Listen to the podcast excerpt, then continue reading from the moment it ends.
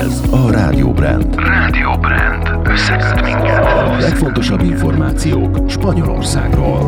Korlátozzák a vendéglátóhelyeket Castilla-La Manchában. Életbe lépett a kijárási korlátozás 8 madridi régióban. Rekordot döntött a Covid miatt elhunytak száma hétvégén. Köszöntöm a Rádió Brand hallgatóit, Tóth Brigitta vagyok szigorítja a vendéglátóhelyek látogatását Castilla-La Mancha kormánya. A közösség közegészségügyi igazgatója hétfőn bejelentette, hogy három nagyvárosban, Toledóban, Cuencában és Talavera de la Reinán mostantól nem lehet leülni a bárok beltéri asztalainál. A külső teraszon lévő asztaloknál még lehet fogyasztani, de az összes férőhelynek csak a felét használhatják ki a bár tulajdonosok. Hozzátette, hogy a régió emellett fenntartja a közösségi karantént és az éjszakai kijárási tilalmat is éjféltől reggel hatig. Életbe lépett a kiárási korlátozás újabb 8 madridi régióban.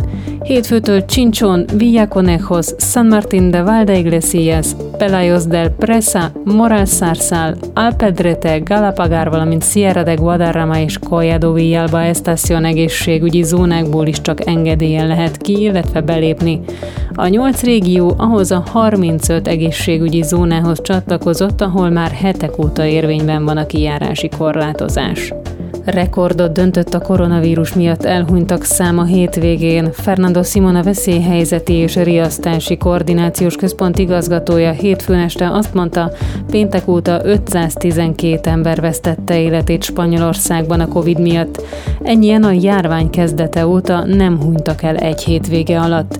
Simon hozzátette, hogy az elmúlt 24 órában 4441 új fertőzött került be az egészségügyi nyilvántartásba. Zárva marad Andalúzia, sőt még több szigorítást jelentett be az elnök. Juan Manuel Moreno közölte, hogy mától november 23-áig nem csak az autonóm közösség, hanem a települések is karanténba kerülnek. Meghosszabbodik az éjszakai kijárási tilalom, ami este 10-től reggel 7-ig lesz érvényes, és emellé leállítják az összes nem létfontosságú tevékenységet este 6 órától. Utóbbi rendelet Granadában még szigorúbb lesz, ott egyáltalán nem lehet ilyen jellegű gazdasági tevékenységet végezni mostantól. Andalúziában és Ceutában lett ezzel a legszigorúbb az éjszakai kijárási tilalom Spanyolországban. Az andalúz elnök hozzátette, hogy az iskolák továbbra is nyitva maradnak, csak az egyetemi oktatás zajlik online. A hírek végén időjárás jelentés.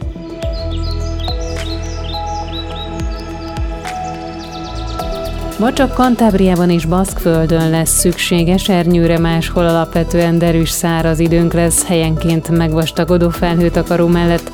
Tovább csökken ugyanakkor a levegő hőmérséklete 13-22 fok közé, Murciában lesz a legmelegebb, Leónban pedig a leghűvösebb. Holnapra kellemes őszi időt ígérnek a meteorológusok. A hőmérséklet nem változik, marad a 13-22 fok közötti csúcs. Futózáporra csak Galíciában kell számítani, de komolyabb esőzés ott sem lesz. A félsziget többi részén és a szigeteken többnyire napos időjárás várható, melyet hosszabb, rövidebb időre felhős időszakok váltanak fel. A következő órában Zalán kollégám érkezik a magyarországi hírekkel. Én köszönöm szépen a figyelmet.